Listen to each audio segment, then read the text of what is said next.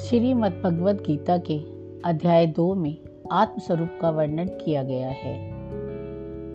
अध्याय दो के श्लोक संख्या तेईस से पच्चीस में भगवान आत्मा और शरीर का भेद बताते हैं। शरीर नित्य परिवर्तनशील है और आत्मा शाश्वत।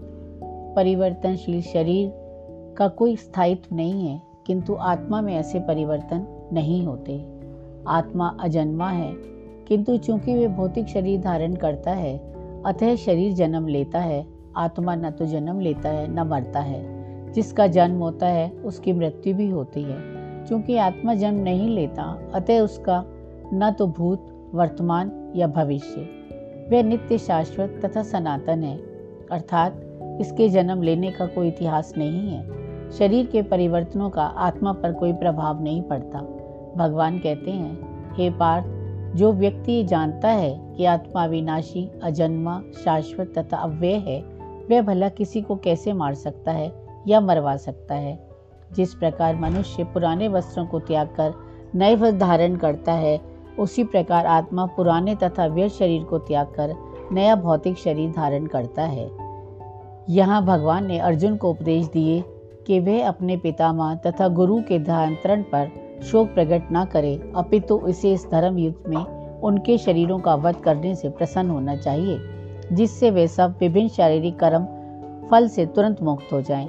अध्याय दो के श्लोक तेईस में भगवान कहते हैं नैनम छिदंती शत्राणी नैनम दहति पावका, न चैनम कले कलेद्यंती यापा, न शोष्यति मारुता यह आत्मा न तो कभी किसी शस्त्र द्वारा खंड खंड किया जा सकता है, न अग्नि द्वारा जलाया जा सकता है, न जल द्वारा भिगोया या वायु द्वारा सुखाया जा सकता है। आत्मा पूर्ण आत्मा का अंश है और बिना किसी परिवर्तन के निरंतर में उसी तरह बना रहता है। अणु आत्मा कभी भी परमात्मा के साथ मिलकर एक नहीं हो सकता। भगवत गीता के अनुसार भी वे शाश्वत रूप से ऐसे ही है।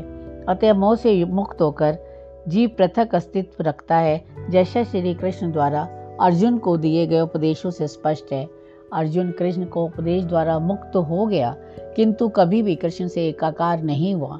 भगवान कहते हैं, आत्मा को अग्नि द्वारा जलाया नहीं जा सकता, अतः इसमें कोई संदेह नहीं कि सूर्य लोक में भी प्राणी निवास करते हैं, क्योंकि जीव भगवान की समग्र सृष्टि में फैले हुए हैं। वे जल, वायु, पृथ्वी, अग्नि के भीतर भी रहते हैं। अतः आत्मा अव्यक्त, अकल्पनीय और अपरिवर्तनीय कहा जाता है। ये जानकर तुम्हें शोक नहीं करना चाहिए। वेदों के अनुसार आत्मा चेतना है और चेतन है।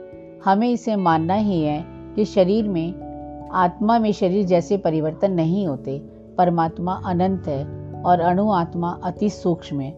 अतः सूक्ष्म आत्मा अविकारी होने के कारण अनंत भगवान के तुल्य नहीं हो सकती। अतः यह हमें समझना है कि शरीर और आत्मा अलग अलग हैं। शरीर नित्य परिवर्तनशील है। आत्मा शाश्वत है, नित्य है और आत्मा में ऐसे परिवर्तन नहीं होते। इसीलिए आत्मा सनातन भी है। Thank you please like and subscribe my podcast